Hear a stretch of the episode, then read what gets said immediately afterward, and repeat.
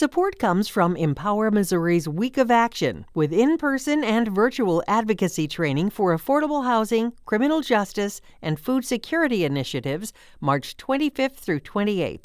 Registration at empowermissouri.org slash WOA. From St. Louis Public Radio. This is Politically Speaking. Former Illinois State Senator Darren Bailey was the Republican nominee for governor in 2022. And after falling short to incumbent Democratic Governor J.B. Pritzker, Bailey is now setting his sights on Illinois' 12th congressional district.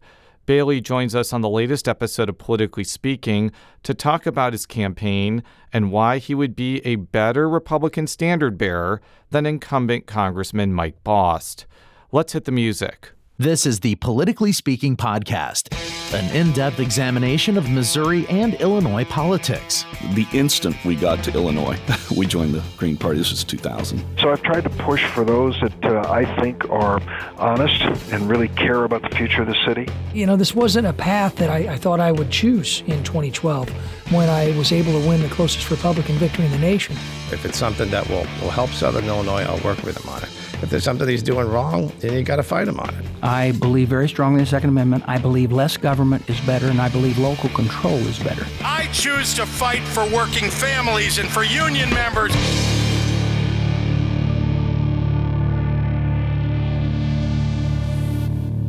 And welcome to Politically Speaking. I'm your host, St. Louis Public Radio political correspondent Jason Rosenbaum.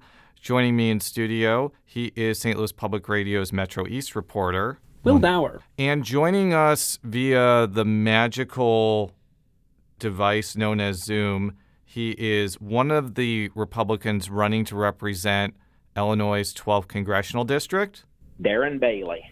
Uh, before we start, uh, Will and I were having this conversation. You are a former state legislator, but you are not a current legislator. Do you we want? Do you want to be called senator or representative, or can we just call you Darren throughout this conversation? You calling me Darren would just be great. Yes, I served as a state rep 2019 and 2020 for two years, and 2021 and 22 as senator, and then obviously the governor candidate in 22. So, nope, Darren's my name. That'd be awesome. Why did you decide to get into this race? Well, my wife Cindy and I, we have four children, and and now we have uh, 13 grandchildren, and it all started in 2017 when we just had four grandchildren, and and uh, you know our taxes were being uh, currently hiked up, and by and and I just I, I began to realize how uh, so-called uh, conservative Republicans were compromising their values, and I, I grew frustrated about that. So I uh, started doing some research, and and you know how it is as Americans, if you think you can do a better job, you know, do it yourself. So that's kind of what uh, what led me in. I started educating the people in my community, and they responded. They responded enormously to the point they started asking me to, you know, run for state rep. So so we did. I've learned a lot. Uh, I think the bulk of my movement, my message is is educating uh, the masses, letting them know that hey, this is how our government's being run. I don't know about you. I'm not happy with it, and I'm going to speak up for something different. And people are responding. So essentially, that's been our journey uh, to this point. Uh, I went back to the farm after the governor's race uh, with my three sons, Bailey Family Farm, and uh, I just I came home one day in March and and I told my wife that uh, I there's just something missing here. I'm not uh, I I didn't I wasn't ready to go back to the farm, but you know of course I would, but I felt like there was still more work to do. So uh, our family and I we we in our church we prayed, we fasted, and we believe that we still have work to do in the field of government. So I uh, felt that the journey to Springfield that I had accomplished my purpose there that you know, Republicans are in the super minority. And unfortunately, I don't see that uh, turning around anytime soon. So, you know, I, I think I elevated a movement to get people involved here in Illinois uh, for local and state races. But then I began to look at the federal side. Okay, if we if we truly believe we're called to government, what does that mean? Uh, started researching uh, my congressman and I found some. I found some. Uh, I found some. Uh, you know, voting voter uh, grading sites. I ran across one in particular, uh, conservativereview.com, and and uh, of our three Republican legislators, I, I found Mary Miller. Uh, she was up there about ranked 17 out of 283. She had a 97 percent uh, uh, conservative score, uh, A plus. I, I went down the list and then down about uh, 110 or so. I found Darren LaHood. Uh, he had a C minus, a 72 percent voting record, and you know I I that that didn't really make me happy, but I thought, you know, I I would I wouldn't challenge that. That's that's you know he's he's uh, doing what he needs to do. I wished he was more conservative, but but when I when I went to uh, my representative here in Southern Illinois, the Southern Third, and saw a 50% of voter uh, a grading scale F minus, I honestly I was shocked.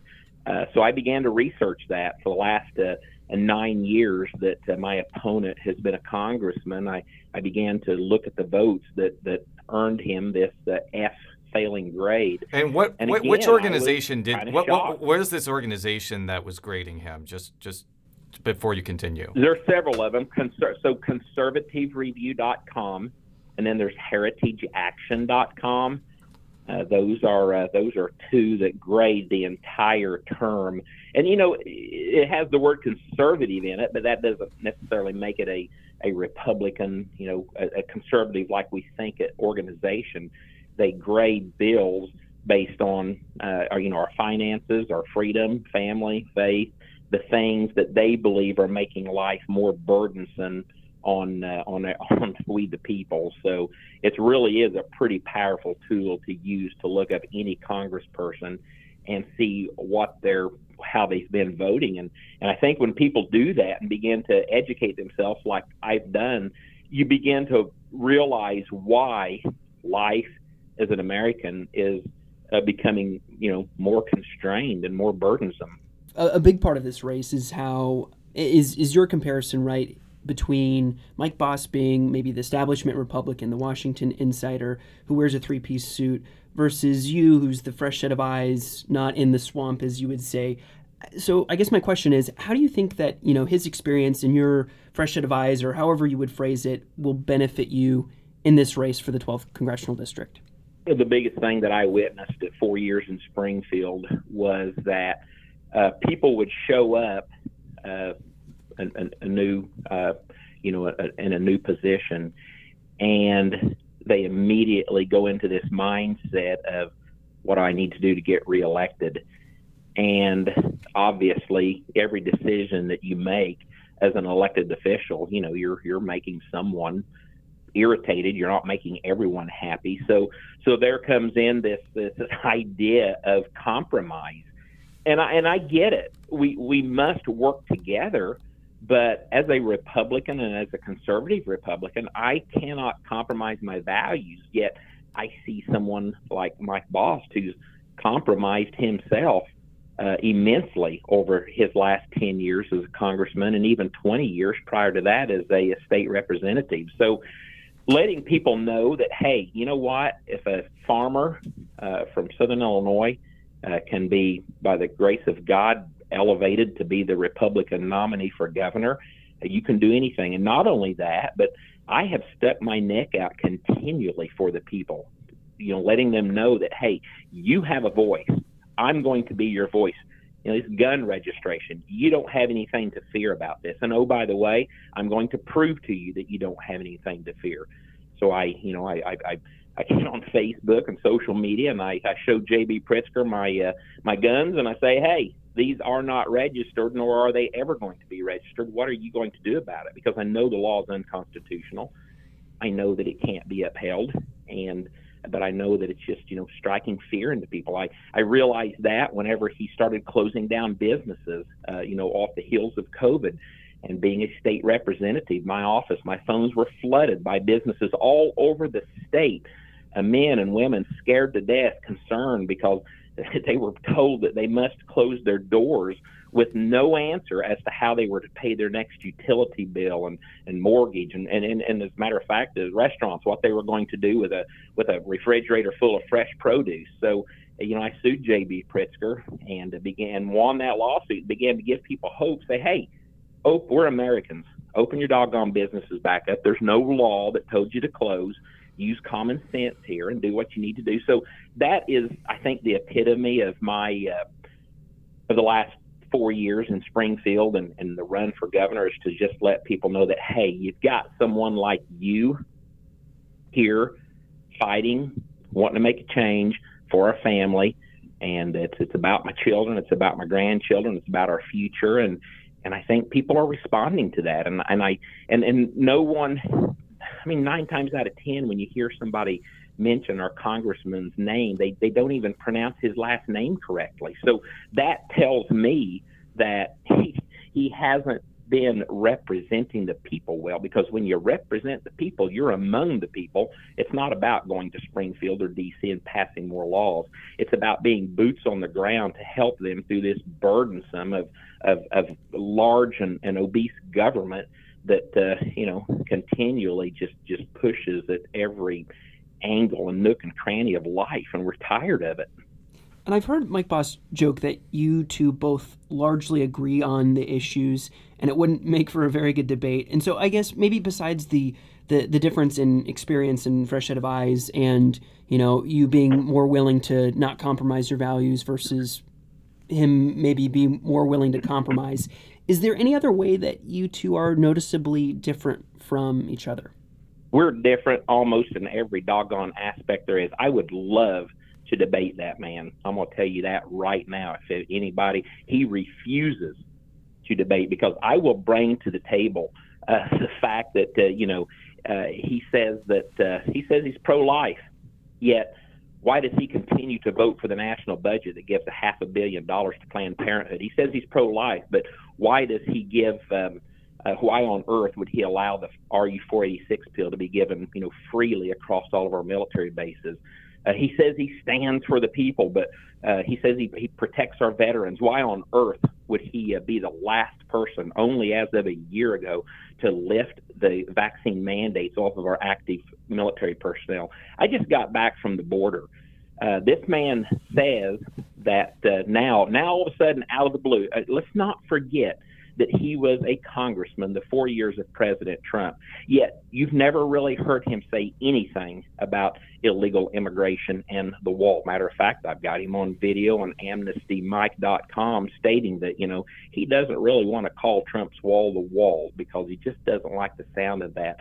This man voted multiple times for amnesty for millions of illegal aliens, and, and I stand against that nonsense. My question is why? Matter of fact, he is the co-chair to what's called the Main Street Caucus.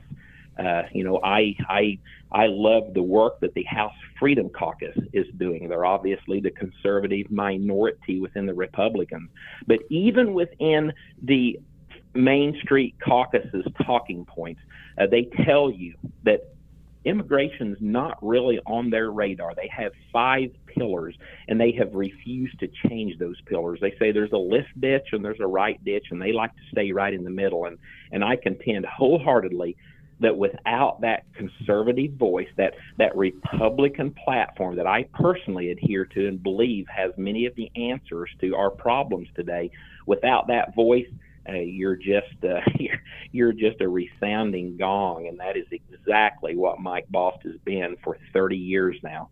And uh, so, no, there's a lot that separates us. You can say something, but then your fruit and your actions, uh, they indeed prove uh, who you are and what you are. And unfortunately, uh, his talk is not backed up by his walk. I wanted to um, maybe bring it in a little more locally, specifically to, to the region, the Metro East um, specifically. Um, so I wanted to ask you about Scott Air Force Base and kind of the surrounding military families that are a big part of the district in, in this neck of the woods.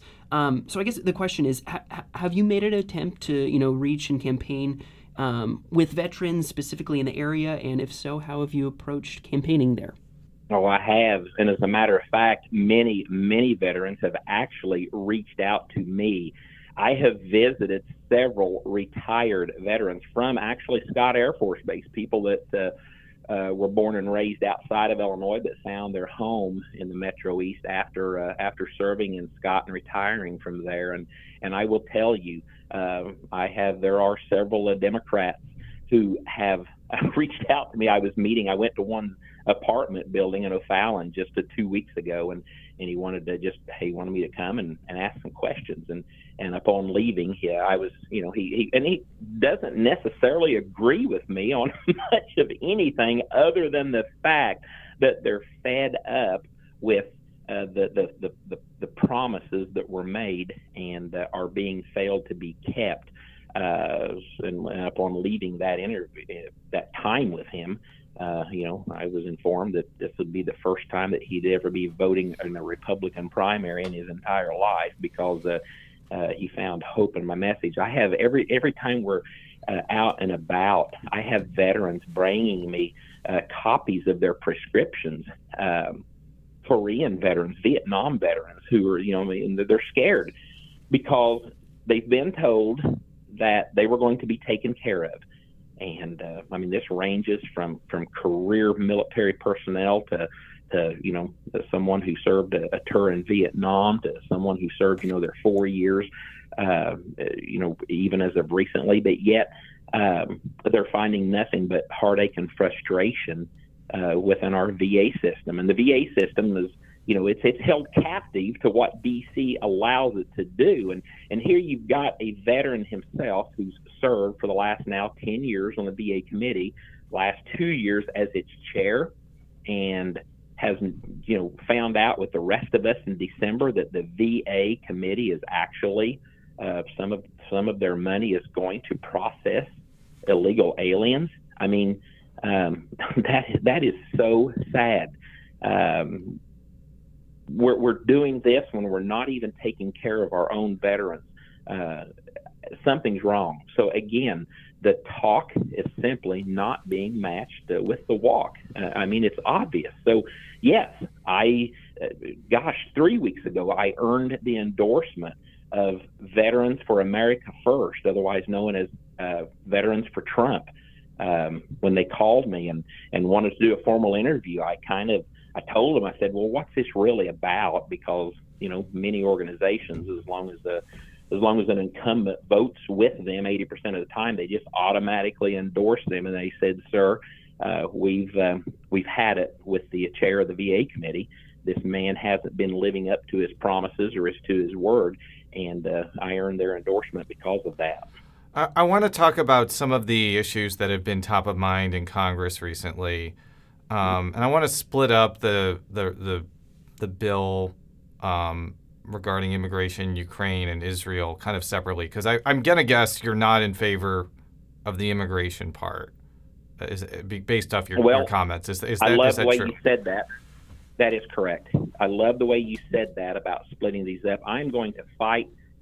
I'm going to fight like crazy for single issue bills. This nonsense of of tying everything together and amending a bill and, and shoving. I witnessed that in Springfield when when the opposing side, when the Republicans, we just had the one hour to view a bill after it had been amended, and and and many cases amendment amending meant full gut and replace. And and I know there's a little more time uh, than that out in D.C., but I also realize the bills are much much more complex. So uh, we need single issue bills first of all instead of uh, combining all of this uh, stuff together. Mm-hmm. So I want to ask you actually about Ukraine funding because with this multi-tiered bill looking like it's on the verge of collapse, it's looking perhaps more likely that maybe the Congress will just vote up or down on Ukraine funding. What's kind of your view on continued uh, military assistance to Ukraine as it tries to repel this invasion from Russia? Well, unfortunately, I think we've seen too much proof that there's too much uh, fraud going on. There's zero, zero accountability and without any accountability, with with our border still being open, and we are actually having an invasion here in our own home front. Uh, my pr- first priority, number one priority, should have been done years ago. Number one priority is closing our border and, uh, and making sure that we are secure with the millions, millions of people who have come undocumented aliens who have come into our country. We have got to secure ourselves first because we have no idea who these people are. We have, we know, we, you know, we know many times on, on you know ages that we have fighting, fighting age young men coming across these borders, no documentation. So that is that is first and foremost the priority. And until we secure that, uh, everything else is off the table. Okay, so I've heard some arguments, and I want to just be transparent as I always am here. Like, I'm half Ukrainian, so I've probably been paying attention to that conflict more than most people. But I, I, I don't think what you just said is invalid at all. But I do want to ask about this argument that we shouldn't fund Ukraine because of corruption. Yet a lot of Republicans are willing to send money to Israel, even though their Prime Minister, Benjamin Netanyahu, is literally on trial for corruption. So, what do you kind of make of that argument that we shouldn't send money to Israel either because their government and the head of their government has shown that he is not on the up and up either?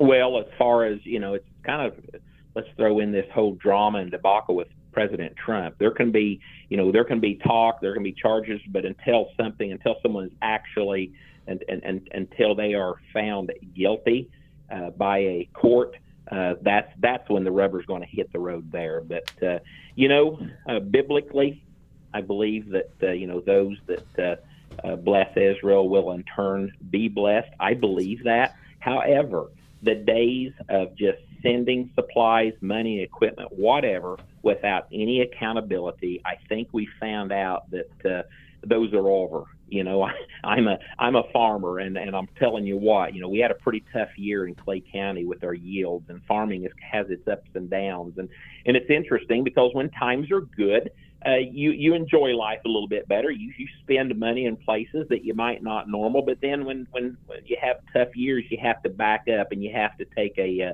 you know a second look at everything and and and and not only does that mean that you just are going to tighten up for that year but sometimes you realize that gosh i uh, I might have been a little more frivolent with some of my spending than I should have been. And maybe in years ahead, I need to do that a little bit differently. And I think that is exactly how the American people uh, want their tax dollars and their resources spent. You know, let's face it, if we keep throwing trillions uh, you know, towards you know across the world. Uh, I think it's obvious that our military right now, uh, I think we're you know we're undermanned, and, and some of that is uh, you know due to uh, Mike Bost' inability to to stand up and protect the men and women on our bases and and demand that they be vaccinated when they didn't want to be, and many of them left. So now here we are. We find ourselves. Uh, I'm going to say in danger as a nation. Our, our military is strung thin. Uh, we don't have what we need. We've been giving away. Um, we've been giving away uh, much of our resources, and and let's not to mention the whole debacle that took place with the uh, disaster, the Biden disaster of uh, leaving all the stuff that we left in uh, Afghanistan. So we've got some serious problems here on our home front, and we have got to acknowledge that. We've got to deal with it. We've got to get healthy at home, and then we can uh, take a look, take a new, fresh look at the needs across the world. So we have one more question that Will has about Donald Trump, and then we'll let you go. I am curious. Trump is a big factor in this race. When it was the last time that you spoke to the former president, and what did you talk about? And maybe a third part to this question, excuse the long question, are you anticipating him to endorse in this race? So I spoke to him one week before Christmas. Uh, yes, we did talk about the endorsement. Um, he is, uh, we, we are definitely on his radar. I do have hopes that I will receive his endorsement at this uh, even a late hour before uh, March 19th. Um, you know, he's a smart man, and it's interesting while talking to him.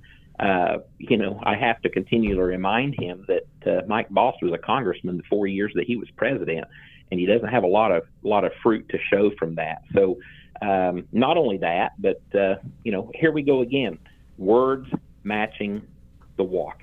Mike Bost says that uh, he's always supported Trump. Well, that's not true. Mike Bost is on record supporting John Kasich uh, in 2016. The, you know, the first never Trumper, ironically. Uh, upon John Kasich losing, Mike Bost is on record uh, boycotting the Republican convention. It's interesting this year that uh, Mike Bost fought tooth and nail to keep me off as a delegate, and it was the Trump team themselves that actually intervened to allow me to be a delegate since I was the endorsed a Republican uh, uh, nominee in 2022. Uh, but this is the first year that Mike Bost has ever served in any you know official capacity, say as a delegate for President Trump. In 2020, uh, 2020, I was an alternate delegate, and I discovered that uh, as a sitting congressperson, all they have to do is say, "I want to be a delegate for whatever campaign," and they are automatically put on as a delegate. I find it ironic that uh, Mike Bost was not uh, nowhere to be seen in 2020, 2020. And when President Trump came to uh, came to Illinois to endorse Mary Miller and myself uh, in June of 2022, uh, Mike Bost was nowhere to be seen. I mean, I, you, you just let's think about that. Uh, why on earth wouldn't he have come? That was a wonderful day for. Uh, that was a great day for Illinois, but but no Mike Bost. So I think it's very important to to realize again that the proof that um, um, you know yeah, I think that's very important to realize that uh, it's again his uh, talk does not match his walk, and to sit here and and to have supported initially the first never Trumper, I think that speaks volumes. And I don't believe Mike Bosty's kind of an opportunist. Uh, wherever the winds blow, I mean, right now our district is being flooded with mailings. Uh, right now, just just five weeks away from uh, outside of uh, elections. Here on the state side, I think there was kind of a moratorium of 90 days, and you couldn't you couldn't send any uh, articles out. You know, that's paid for by the state. Millions of dollars have been spent uh, on advertising that goes out and says uh, paid for by you know the U.S. House of Representatives. That is tax dollars. You know, just as, as a representative, we represent everybody but to sit here and receive a mailer like I received yesterday, talking about the uh, you know the terrible liberals, and and they are paying for part of that. It's not coming out of from campaign money; it's coming from the tax dollars. I think that's wrong, and that needs to be stopped. So uh, no, uh, our polling has us winning. Uh, I think uh, Mr. Bost knows that. I think he's desperate. I think he's grasping for straws, but I truly believe his time is up. He's served, and people, uh, there's no fruit of it and I, I look forward to being the uh, Republican nominee on uh, March 19th. Well, Darren, thank you very much for joining our show, and we will also be talking with Congressman Mike Bost, so you can listen for yourself All right. and make that decision. Politically Speaking is a product of St. Louis Public Radio, which is part of the University of Missouri St. Louis. Before we let you go, Darren, uh, is there a website or any social media that you want to you want to just mention to learn more about your campaign? Absolutely. BaileyforIllinois.com is uh, is our main website. Uh, I have my uh, Facebook page. It's Darren Bailey, the certified page. That's where we get a uh, put out a lot of our message. Um, we're also on Instagram and Twitter. And uh, I do want to mention, I'm not sure what time this publication is coming out, but Matt Gaetz is coming in February 16th and Marion, Illinois, for an endorsement. We've just released that yesterday. And uh, we also have other sites. We've got amnestymike.com out there that really tells the truth. Uh, when he says every every time, every time, every time I've mentioned something, uh, Mike has said, "No, I didn't say that. I didn't do that." But this website is uh, very detailed, has everything on it that uh, you know he's uh, he's proven when his walk hasn't or his talk hasn't matched his walk. So until next time, so long. Politically Speaking is produced by Sarah Kellogg, Rachel Lipman, and me, Jason Rosenbaum. The show is edited by Fred Ehrlich. Read all of our coverage at stlpr.org And if you haven't already, make sure to subscribe to Politically Speaking by searching the term Politically Speaking on Apple Podcasts. If you have a smart speaker, you have access to the entire world of NPR and St. Louis Public Radio. All the latest news and all the captivating stories. Activate our voices with yours by telling your smart speaker to play St. Louis Public Radio.